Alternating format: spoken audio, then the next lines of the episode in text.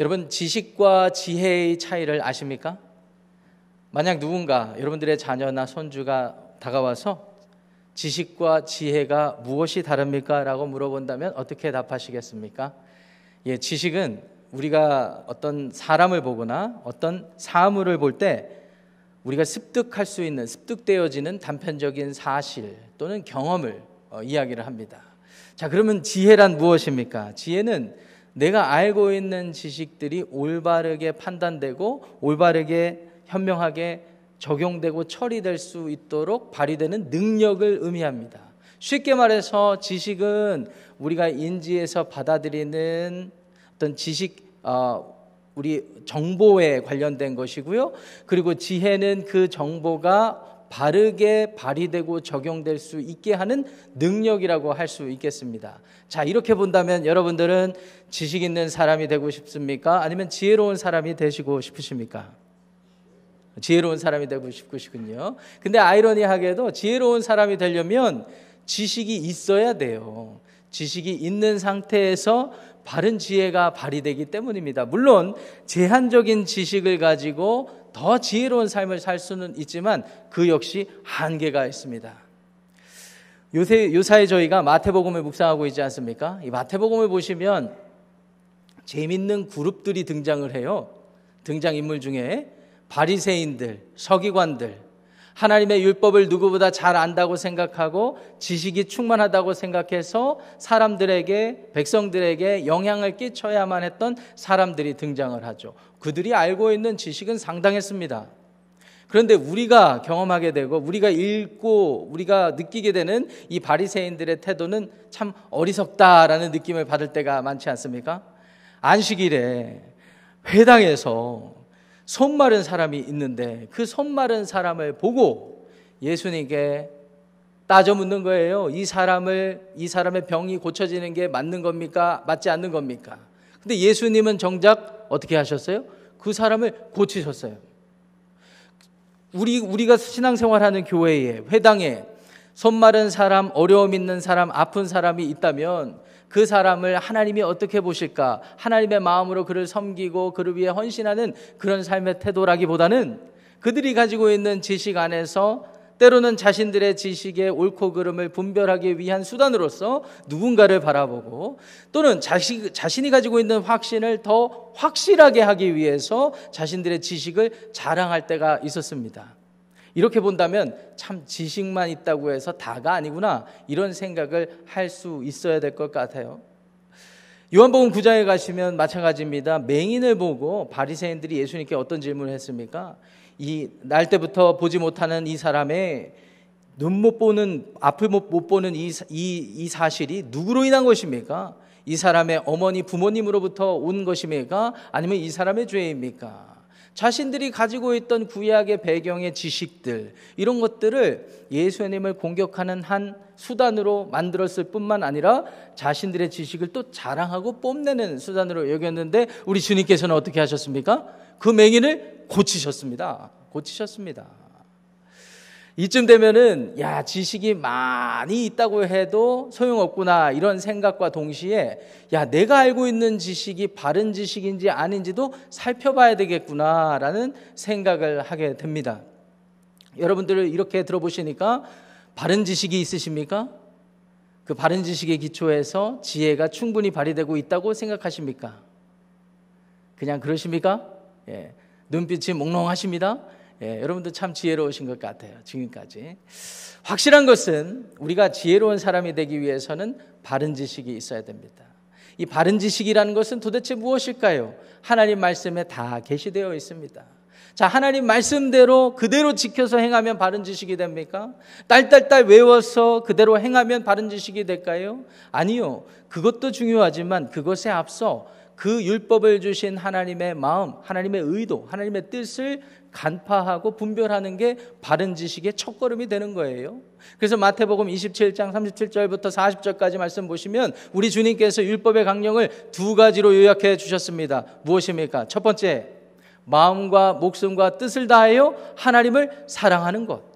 두 번째, 무엇입니까? 내 이웃을 내 몸과 같이 사랑하는 것. 이것이 율법 전체의 강령이라고 되어 있습니다. 하나님의 뜻과 의도가 하나님 말씀에 드러나 있는데 무슨 율법을 지켜도 그 두 가지 원리의 기초에서 지켜야 되는 것이고 어떠한 일들을 행하고 판단할 때도 그 두 가지 원리 안에서 적용되고 발휘될 때 우리가 진정한 지혜로운 삶이라고 할 수가 있죠. 목사님 그래도 그렇게 살아보려고 지금까지 신앙생활을 해봤는데 잘 안 되던 걸요. 그래서 기도하는 것 아니겠습니까? 우리 안에 내주하시는 성령님께 바른 지식과 바른 지혜를 구하며 기도하는 것 아니겠습니까? 그래서 우리가 기도 제목도 나누는 것 아니겠습니까? 내가 열심히 혼자 기도해도 답을 얻지 못할 때 우리 교우들이 있는 것 아니겠습니까? 셀 식구들이 있는 것 아니겠습니까? 목사님 그래도 답이 없습니다. 잘 모르겠습니다. 이런 일도 숱하게 많습니다. 그럴 때 우리는 누구를 바라야, 바라야 되겠습니까? 우리 주 예수 그리스도를 바라보시는 것입니다. 우리 주님께서 어떻게 이 땅에 사셨고 같은 하나님의 뜻을 어떻게 풀어주셨고 그것을 어떻게 적용하고 실천하셨는지 그래서 어떠한 지혜로 이 세상에 사람으로서 하나님의 뜻을 완성하셨는지를 보는 거예요. 우리 예수님께서는 무엇보다도 이 세상에 오신 소명이 분명하셨던 분이었기에 한 사람 한 사람을 그냥 지나치는 법이 없으셨습니다. 아까 말씀드렸던 회당에 있었던 손마른 자도 주님께서는 바로 고쳐주셨어요. 주님의 초점은 사람을 살리는 데 있었던 것입니다. 이것이 하나님의 율법의 큰 두 가지 강령에 부합되기 때문에 우리 역시 사람을 살리는 일이냐 아니냐에 따라서 우리의 모든 율법에 대한 이해와 지식 그리고 적용과 실천 그렇게 해서 지혜로운 삶이 나아가야 된다고 믿습니다. 오늘 사랑하는 지구촌 교회 성도님들의 삶이 우리 주님의 삶과 같이 지혜롭고 바른 지식이 충만한 삶이 되시기를 축원합니다. 오늘 저와 여러분들이 함께 봉독한 하나님 말씀 고린도전서 8장 1절부터 13절까지 보시면은요. 구체적으로 실제적으로 우리의 교회 안에서 신앙생활 가운데 어떻게 이 같은 원리가 발휘돼야 되는지를 알게 해 주는 사건이 등장을 합니다. 계속해서 고린도 교회 이야기를 나누고 있죠.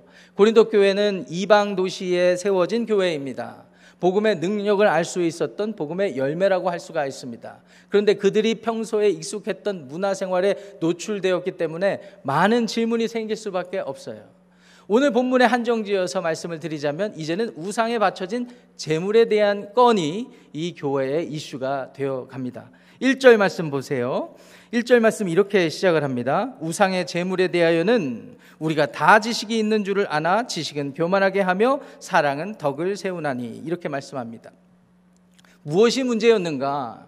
이때 당시에 이방 신전이 많았던 도시, 대도시 중에 하나였던 이 고린도 도시에도 이방 신전들이 많았는데 그 이방 신전에 바쳐진 재물들이 있었어요. 가축들이 있었습니다. 그 가축들을 그리스도인들, 새로운 삶을 시작하는 이 그리스도인들, 고린도 교회 성도들이 어떻게 이해하고 분별하고 처리해야 되는가? 여러 가지 이슈가 생겼던 것 같습니다. 먼저 영적인 신앙적인 이슈가 생겼어요. 이제 하나님을 알고 하나님을 인정하고 받아들이니까 우상을 섬겼던 과거가 너무나 부끄러운 것입니다. 그래서 우상 우상은 이제 돌아보지도 않는 그런 위치가 되었는데 이제 문제는 뭐냐면 우상에 바쳐진 그런 가축들, 고기들 이런 것들을 내가 옛날과 같이 먹어도 되는가 아닌가 이런 고민에 빠진 것입니다. 여기에는 현실적인 문제가 있었어요. 당대 고린도 도시에서 유통되는 모든 이 고기들은 가격의 차이가 등급에 따라 나눠지는데 우선적으로는 우상에 바쳐지는 것이 1차적인 목적이 되는 것입니다. 그리고 나서 유통이 되면 가격이 좀 낮춰지게 되는 것이죠. 좀 부유한 그리고 신앙이 좀 있는 가정에서는 아마 이렇게 했을지 모르겠어요. 우상에게 바쳐질 가축이 그 당대의 첫 번째 우선순위였는데 그것을 내가 신앙적인 이유로 원하지 않으니까 그냥 우상에게 바쳐지기 전에 우리 우리 집에 먼저 배달해 주세요라고 하면 가격이 두 배로 뛰는 거죠. 오늘날에도 마트에 가면 유기농 식품들이 더 비싼 것과 같은 이치가 아닐까 생각을 해 봅니다. 자, 이렇게 생각해 보면 현실적으로 여러분들은 어떤 가격에 어떤 가축을 먹는 게 옳다고 생각하십니까? 신앙생활을 아주 신실하게 하실 만한 분들은 가격 돈을 더 주고서라도 우상에게 바쳐지지 않는 재물을 갖다가 취하실 수 있겠지요. 그런데 그렇게 해도 또 문제가 생깁니다. 자신은 순수한 마음으로 우상에 바쳐지지 않은 재물을 택하였는데 돈을 더 주고 택하였는데 사람들이 그렇게 안 봐요. 일상적으로 사람들이 고기 색깔만 보고 그 어떻게 할 수 있겠습니까? 그러니까 다 똑같이 보는 거예요. 비싼 돈 주고 산 성도는 억울할 수밖에 없습니다. 그렇지 않겠습니까? 나중에는 이 사람이 어떤 생각을 하게 될까요? 아, 이렇게 하는 게 무슨 소용이겠어? 그냥 유통되는 저렴한 우상에 바쳐진 재물을 먹게 되기도 하겠죠. 그런가 하면 이런 이유 저런 이유 다 헤아려 보고 나는 우상에 바쳐진 재물이라도 자유하면서 나는 내 처지에 맞게 그냥 마음껏 먹겠다. 이런 사람들도 있었을 수 있습니다. 중요한 것은 어떤 지식에 근거해서 그 일들을 행하고 있느냐가 중요할 텐데 사도 바울께서는 분명히 교훈하고 있습니다. 지식이 있는 줄 아나 지식은 교만하게 하며 사랑은 덕을 세운다. 이런 말씀을 하시는 거예요. 핵심은 무엇인가? 내 마음에 어떠한 동기로 어떠한 지식에 의지해서 그와 같은 실천을 지혜를 베풀고 있는지를 확인을 해보라라고 하는 것입니다. 오늘 본문에서 가장 주된 대상은 누구인가? 자신에게 주어진 자유를 남용하는 대상이 되겠습니다. 나는 우상에 바쳐진 재물이라도 상관없다. 다 먹을 수 있다. 나는 아무런 문제가 되지 않는다고 생각한다. 라고 무분별하게 그와 같은 삶을 실천하는 사람들이 대상이 되는 거예요. 그 사람들이 2절과 3절 말씀의 메시지를 듣게 되는 것입니다. 제가 읽어보겠습니다. 무엇을 아는 줄로 생각하면 아직도 마땅히 알 것을 알지 못하는 것이요. 또 누구든지 하나님을 살아가면 그 사람은 하나님도 알아주시느니라. 바울 사도께서 이상한 말씀을 하세요.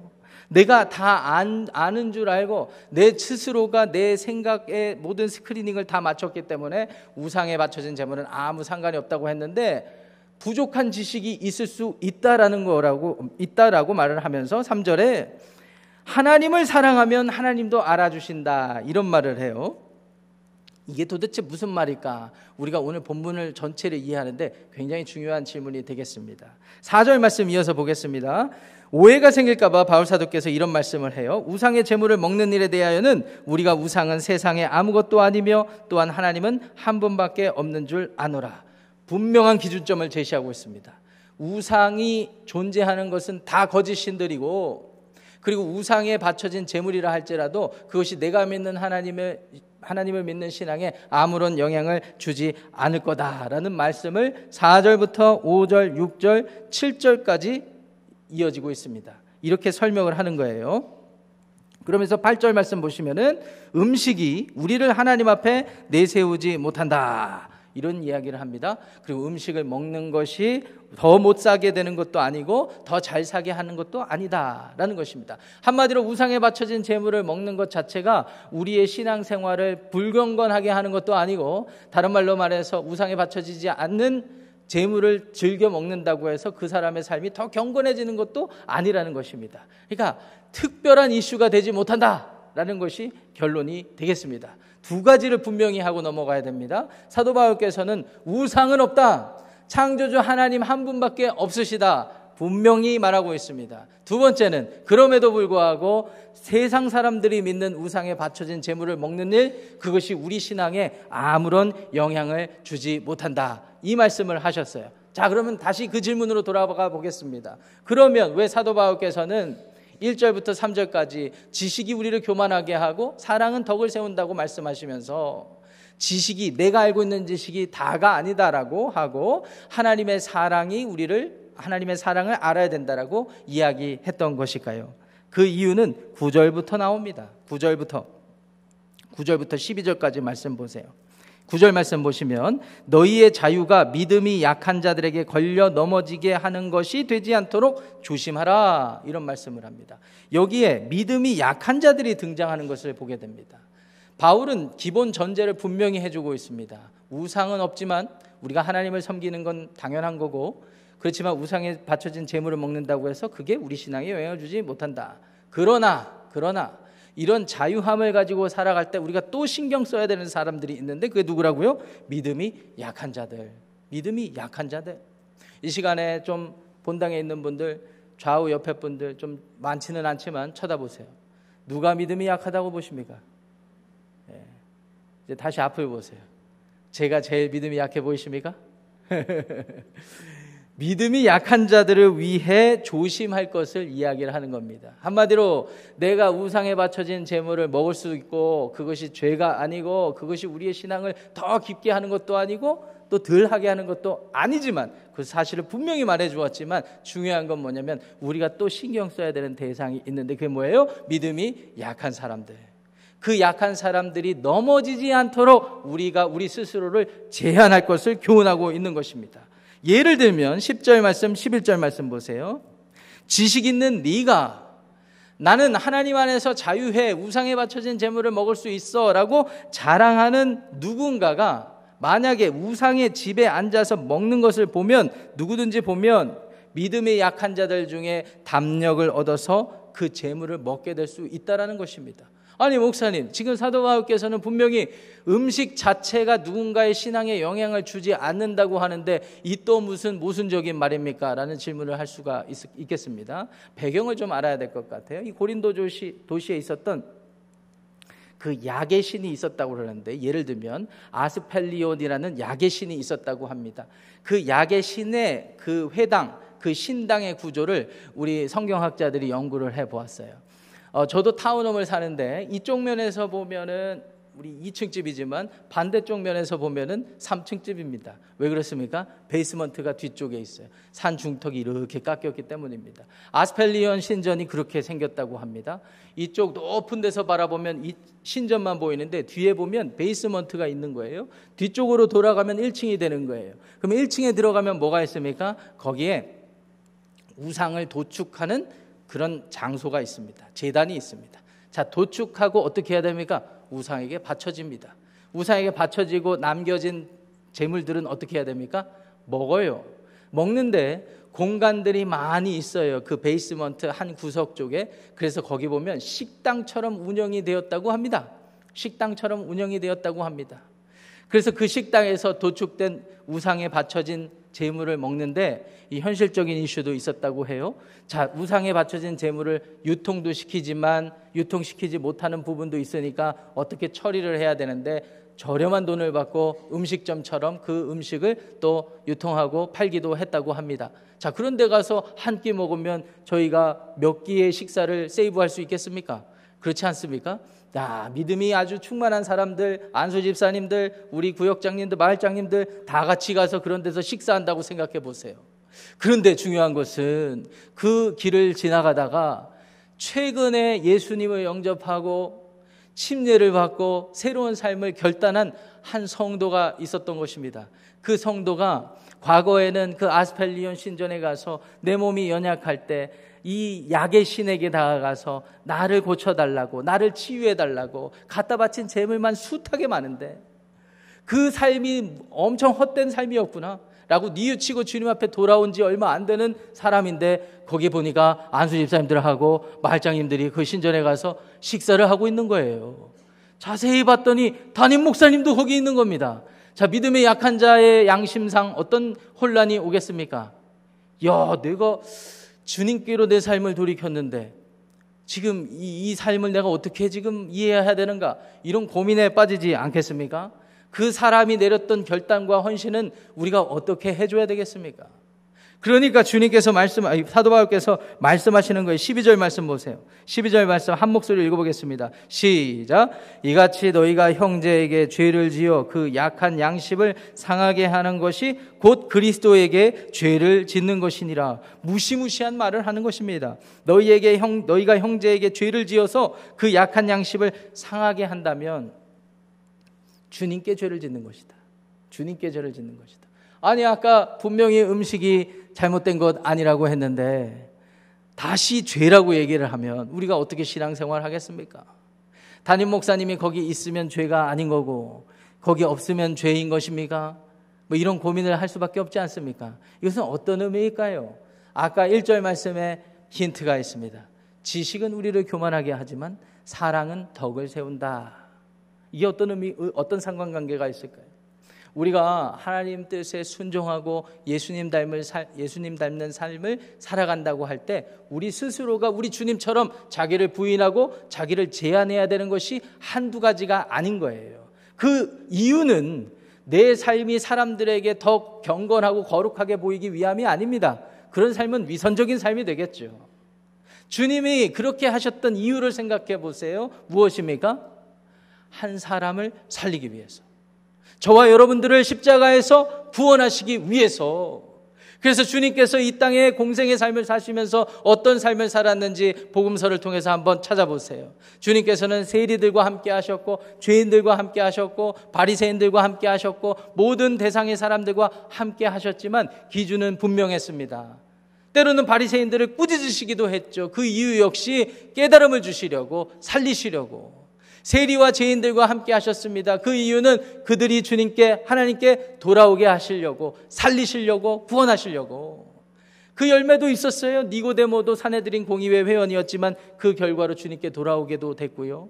사개오 같은 세리장도 주님께 돌아오게 되었습니다. 주님은 차별하지 않으셨습니다. 돌아오는 사람들 다 받아주셨어요. 그런데 하물며 주님께서도 그와 같은 삶을 사시고 돌아오는 사람들 다 품으시고 삶의 중심이 누군가를 살리시는 것에 있는데 하나님의 은혜를 알고 예수님의 구원을 얻었다고 하는 사람들이 그 구원의 삶만 자기가 자기만 누리고 자기의 자유와 권리를 주장하고 있다면 얼마나 아이러니한 삶이 되겠습니까? 그와 같은 삶의 태도는 죄가 된다라는 것입니다. 그와 같은 삶의 태도로 누군가에게 선한 영향력을 얼마나 미칠 수 있겠습니까? 그래서 13절 말씀 보세요. 13절 말씀 한 목소리로 읽어보겠습니다. 시작. 그러므로 만일 음식이 내 형제를 실족하게 한다면 나는 영원히 고기를 먹지 아니하여 내 형제를 실족하지 않게 하리라. 아멘. 사도 바울이 12절에 죄라고 했지만 13절에 자신도 어떤 삶을 사는지를 교훈하고 있는데 철저히 타인을 위한 삶입니다. 철저히 누군가를 위한 삶입니다. 내 형제가 한 명이라도 이것 때문에 실족한다면 나는 그런 삶을 포기하겠습니다. 고기 좋아하지만 삼겹살 좋아하지만 내가 유대인들을 전도해야 된다. 내가 소고기 스테이크 좋아하지만 내가 힌두교도들을 전도해야 된다. 그렇다면 과감히 포기한다는 것입니다. 그렇게 생각하면 포기할 게 얼마나 많습니까? 목사님 어차피 난 당도 있고 여러 가지 고혈압도 있고 그래서 나는 고기를 포기하겠어. 그런 식 말고 내가 주님을 위해서 주님이 원하시는 한 사람을 위해서 무엇을 포기하시겠습니까? 배우자를 이해하려고 오랫동안 살아왔는데 내가 더 이상 못 찾겠습니다. 내가 이제 안 되겠습니까? 안 되겠습니다. 무엇을 포기해야 될지 한 번 더 고민해 봐야 되는 시점이 아닐까 싶습니다. 교회 생활을 여러 번 오랫동안 오랜 시간 동안 했는데 우리 성도들 내 교회와 맞지 않는 것 같아요. 그래서 여러 교회를 전전긍긍 하시는 분들 많이 봤습니다. 한번 돌아보는 겁니다. 내가 누군가를 위해서 포기한 게 무엇일까? 한번 돌아봐야 되는 것입니다. 전도와 선교를 위해서 나는 어떤 헌신을 해보았는가? 선교 주간을 맞이해서 나는 어떠한 결단을 해보았는가? 나는 과연 예수님처럼 누군가를 위해서 구체적으로 실제적으로 무엇을 포기해 본 적이 있는가? 하다못해 아내가 중간부터 치약을 짜서 못마땅한 상태로 3, 40년을 살아봤는데 한 번도 그것을 용납해 본 적이 없다면 부끄러워할 줄 알아야죠. 우리 주님 앞에서. 사도 바울께서는 그런 자신의 자유만 자유의 권리만 주장하는 사람들 이런 사람들을 죄인이다라고까지 평가하고 있는 것입니다. 저와 여러분들이 봉독한 본문의 내용이 그와 같겠습니다. 그런데 오늘 설교의 가장 중심적인 핵심은 무엇이 돼야 되는가? 적용이 돼야 될 거라고 생각합니다. 그래서 오늘 본문에서 깨우친 어, 사도 바울의 교훈, 하나님의 뜻을 우리가 예수님의 삶의 기준을 놓고 우리의 현실의 삶에서 어떠한 사고를 하고 현실 현실의 삶을 신앙생활을 해 나가야 되는지를 한번 살펴보기를 원합니다. 음식과 관련되어 있기 때문에 술과 담배 이야기를 하지 않을 수가 없습니다. 술과 담배 이야기 제가 지난주 주일에도 저희 교회에서 성도님들과 같이 나누게 되었어요. 술과 담배 이야기 목사님 이게 어느 쪽 주제입니까? 지금 또 이거랑 또 연관시켜 갖고 뭔 얘기를 하시려고 예. 자, 이런 이야기 하시는 분들은 술에 대해서 좀 자유로우신 분이시겠죠. 아, 감히 또 설교 시간에 이상한 얘기했다가 술 먹는다고 하면 어떡해요, 목사님라고 얘기하면 또 술을 반대하시는 분들의 이야기가 되겠죠. 그래서 과감히 좀 얘기해 보도록 하겠습니다. 간혹 가다가 그리스도인 중에 술에 대해서 자유한 분들이랑 대화를 하다 보면 꼭 이분들이 이구동성으로 과거에 왜 한국 교회가 이렇게 술을 제한하게 됐는지 그 이유를 얘기하셔요. 그래서 제가 과거에 초기에 선교사님들이 한국 교회 상황을 어떻게 살피셨는지를 연구를 하다가 많은 자료들을 발견하게 되었습니다. 초기 우리 어, 선교사님들이 이 땅에 오셔가지고 한국 땅에 오셔갖고 선교를 하려고 봤더니 사람들이 하나님 앞에 나아가는 것을 막는 여러 가지 요소들이 있었다고 판단을 했던 거예요. 그 중에 술이 있고 도박이 있었고 그리고 담배가 있었다고 합니다. 과거에 한국의 농업이 중심이 되는 시대에 농번기가 끝나면 우리 모내기 하기 직전까지 시간이 남잖아요. 그럼 그때 어디로 모입니까? 셀 모임? 모여서 말씀과 기도로 충만하고 아니죠. 사랑방에 모여가지고 같이 식혜도 먹고 고구마도 구워 먹고 모르겠습니다. 뭘 그렇게 드셨는지는 모르겠지만 교제를 하다 보니까 좀 더 재밌는 엔터테인먼트를 찾기 시작했고 엔터테인먼트 하다 하다 한 게 노름이에요. 노름을 하는데 시간이 가는지 몰라요. 그것 때문에 가정에서 불화가 일어납니다. 그런데, 그런데 노름만 하는 게 아니라 그 자리에 가봤더니 술이 있고 담배가 있고 너구리가 그냥 어떻게 될지 모르겠어요. 그 공간에서. 사람들이 막 그것 때문에 가정에 문제가 생기고 소사이어티에 문제가 생기는 거예요. 그래서 문화적인 거다라고 지나치기에는 이게 적절하지 않아요. 그래서 선교사님들이 하지 않기를 한 것입니다. 금지를 한 것입니다. 그래서 제가 자료를 찾아보니까 초대 감리교회 그리고 초대 장로교회 기록에 다 있어요. 윤리 강령으로 술을 먹으면 출교를 한다. 도박을 하면 출교를 한다. 이런 룰들이 있어요. 우리식으로 말하면 운영 규정에 다 있는 거예요. 교회 강령에 다 있어요. 자, 그 시대의 기준으로 하면 우리 교회에서 몇 분이 남아날 수 있을까를 제가 조심스럽게 질문을 해봤지만 실족하지 않도록 하기 위해서 안 하기로 하겠습니다. 중요한 것은 중요한 것은 그런 상황에서 성교사님들이 여러 가지 노력을 했는데 흥미로운 자료를 제가 또 찾았습니다. 찬송가에 심지어는 금주가를 넣으셨다고 해요. 금주가. 여러분 화면을 한번 보세요. 금주가. 뭐라고 찬송가가 되어 있는 줄 아십니까? 예를 들면 찬송 527장 금주가를 부르시겠습니다. 찬송가가 이렇게 됩니다. 금수강산 내 동포여 술을 입에 대지 마오. 건강 기력 손상하니 천치될까 늘 두렵다. 폐가 망신될 독주는 빚을 내어 마시면서 자녀 교육 위하여는 일전 한 푼 안 쓰려네. 후렴이 이렇습니다. 아, 보지도 마라 그 술. 아, 마시지 마라 그 술. 우리나라 복받기는 금주함에 있나니라. 여러분, 아멘이십니까? 자매님들이 막 아멘, 아멘, 막 이렇게. 제가 이 배경을 보니까 너무 재밌어요. 여러분들 이 찬송가 가사가 선교사님들이 그 당시에 그리스도인들의 어떤 부정적인 영향력을 다 담고 있대요. 1절 말씀 보니까 술을 입에 대지 마오 건강 기력 손상하니 이것 때문에 병에 걸리시는 분들이 있었대요. 정신적인 어려움, 육체적인 어려움. 여러분 술 기운에 알딸딸 하신 분들 보세요. 다음 날 일이 제대로 안 돼요. 입에서는 술 냄새가 풀풀 나죠. 흥분된 상태에서 어떤 일을 벌일지 모르죠. 이런 일을 반영했다라는 거예요. 그래서 2절 말씀 보세요. 폐가 망신한 집들이 왜 이렇게 많이 나오는지. 근데 가정에는 그게 선한 영향을 끼치는가? 그게 아니라는 거예요. 자녀 교육 위해서는 일전 한 푼 안 쓰면서 노름하는데 돈 갖다 바치고 그리고 술하는데 갖다 다 따바치고 그러니까 선교사님들이 특단의 조치를 내렸다는 거예요. 아 보지도 마라 그 술, 마시지도 마라 그 술. 우리나라 복 받는데 금주함이 있더라. 그때 국채 보상 운동을 하는 데 있어서 그게 또 맞물렸다고 그래요. 국민 계몽을 하는 데 있어서 술 마셔서 일본에 무슨 더 유익을 갖다 바치, 려고 하냐 이런 것들이 맞물리니까 이제 막 술을 다 포기하고 노름도 끊고 그래서 그때 당시에 기독 회복 그리스도인 회복 같은데 간증문을 보면은 다 하나같이 예수님을 믿고 고백하고 회심한 증거로 술 담배 끊은 이야기들이 많았다고 합니다. 많았다고 합니다. 자, 이제 이런 배경을 제가 설명드린 이유를 말씀드리겠습니다. 요 사이 술에 대해서 자유하고 한국 교회에서 미국 교회에서 이런 말씀하시는 분들이 특히 한국 교회에서는 이런 배경을 말씀하세요. 이게 술이 잘못됐다라기보다 건강 그 다음에 여러 가지 가정의 어려움 이런 것들을 얘기를 하기 위해서 한 거지 이게 하나님 앞에 죄는 아니에요.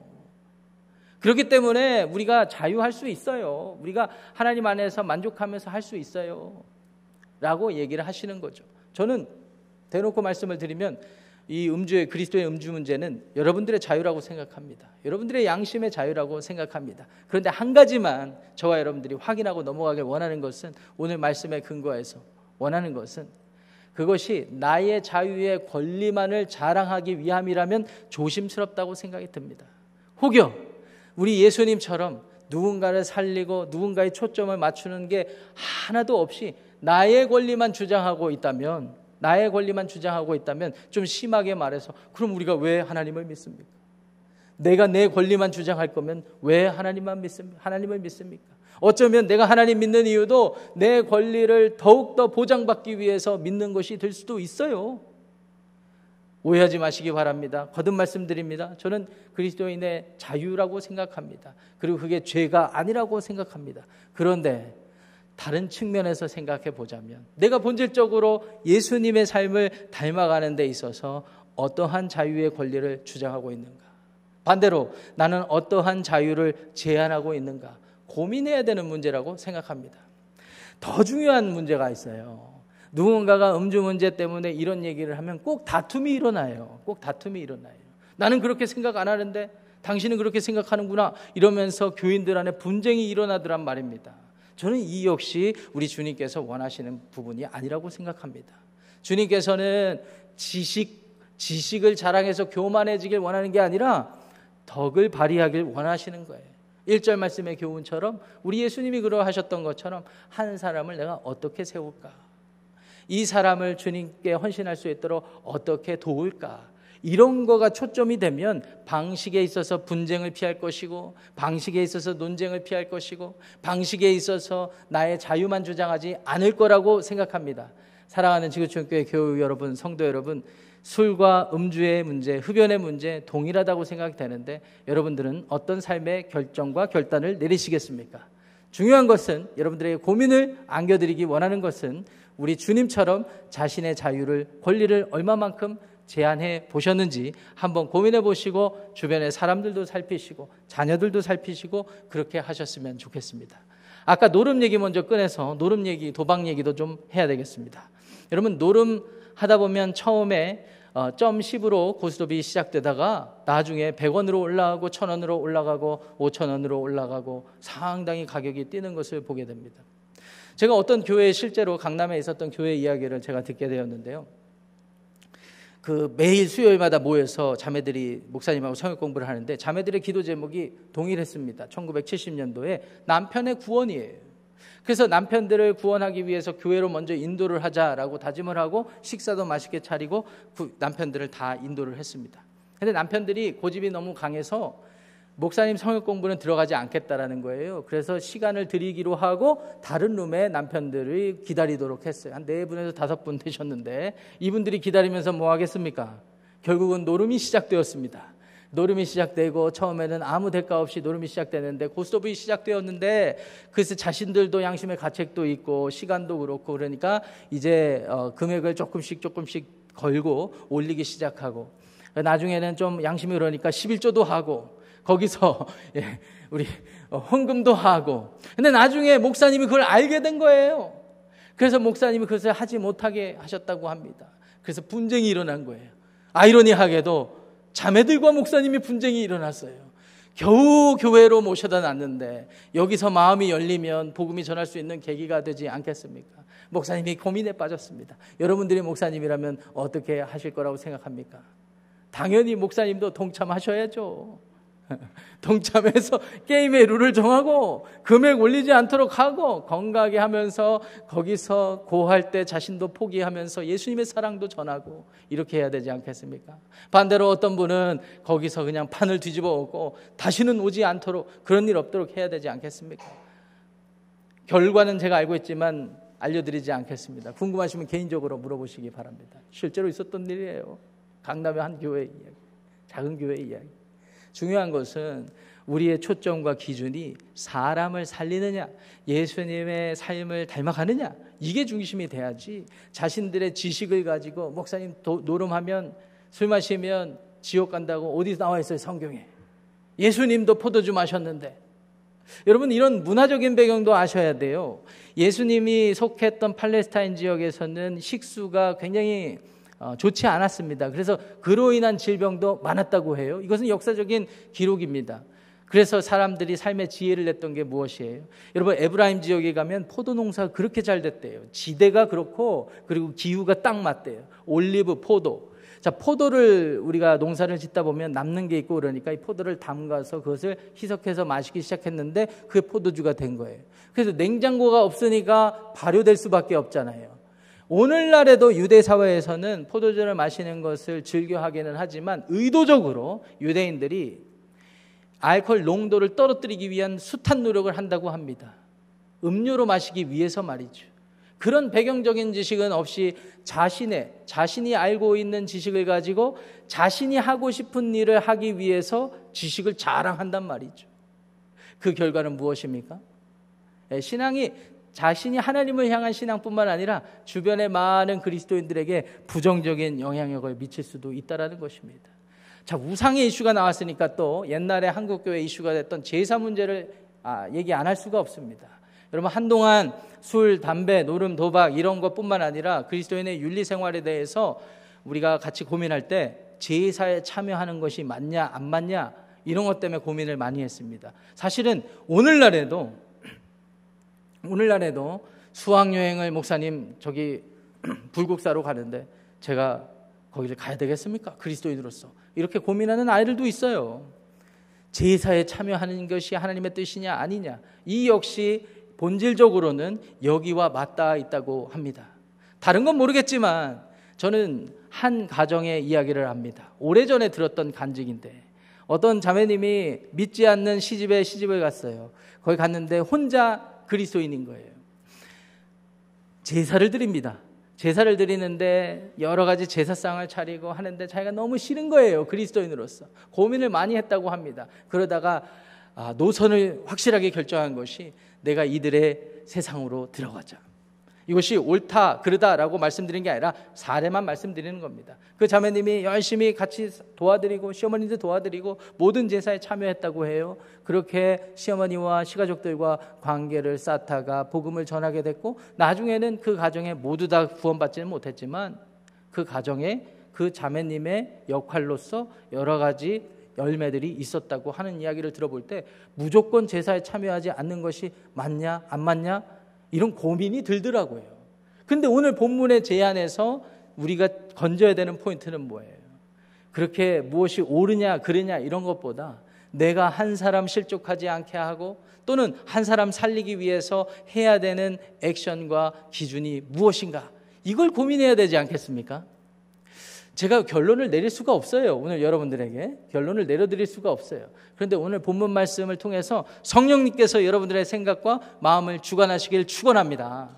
혹시 이 예배 자리, 이 예배 자리에 함께 하시고 시청하시는 분들 중에 술, 담배, 노름, 도박, 그 외에 여러 가지 우상의 재물에 바쳐지는 세상적인 것과 연결되어 있는 이슈 때문에 고민하시는 분들 계십니까? 그 고민이 해결되기를 원해서 기도하시는 분들 계십니까? 오늘 말씀의 근거에서 한 가지 분명한 것은 자신의 자유의 권리만 주장하는 삶은 주님이 원하시는 삶이 아닐 거라고 생각합니다. 우리는 글로벌 미션 철치를 다니고 있지 않습니까? 여러분들의 삶이 좀 더 미셔널해지길 원합니다. 선교적이 되기를 원합니다. 내 말과 내 행위와 내 모든 이런 실천들이 누군가에게 어떤 영향력을 줄까를 살필 줄 아는 그릇이 있었으면 좋겠습니다. 할렐루야. 이런 얘기하면 저는 떳떳하지 못한 사람 중에 하나예요. 저와 아내, 저희 아내와 저와 결혼을 하게 된 context가 저는 유스 전도사님이었고 저희 아내는 청년 반주자였기 때문이었죠. 연애하는 동안 한 번도 말을 놓은 적이 없어요. 저희 아내는 왜냐하면 저는 전도사였거든요. 근데 제 삶을 돌아보면 과연 저 영혼을 내가 하나님께로 더 가깝게 인도하기 위한 말과 행동과 삶의 실천이 있었는가 부끄럽습니다. 그럼에도 불구하고 결혼했던 것은 예, F 학점은 아닌 거라는 생각이 듭니다. 이것도 궁금하시면 제 아내에게 개인적으로 물어보시기 바랍니다. 중요한 것은 우리의 삶의 기준과 초점과 모든 실천이 내 예수님처럼 되기를 원하는 것이죠. 우리 주님께서 자신을 부인하고 십자가를 지셨던 것처럼 내가 내 자유의 권리를 주장할 수 있지만 그것을 내려놔야 되는 것들이 무엇인지 고민하면서 여러분들의 삶이 오늘의 삶이 내일의 삶이 매일매일의 삶이 우리 주 예수님과 같기를 축원합니다. 기도하겠습니다.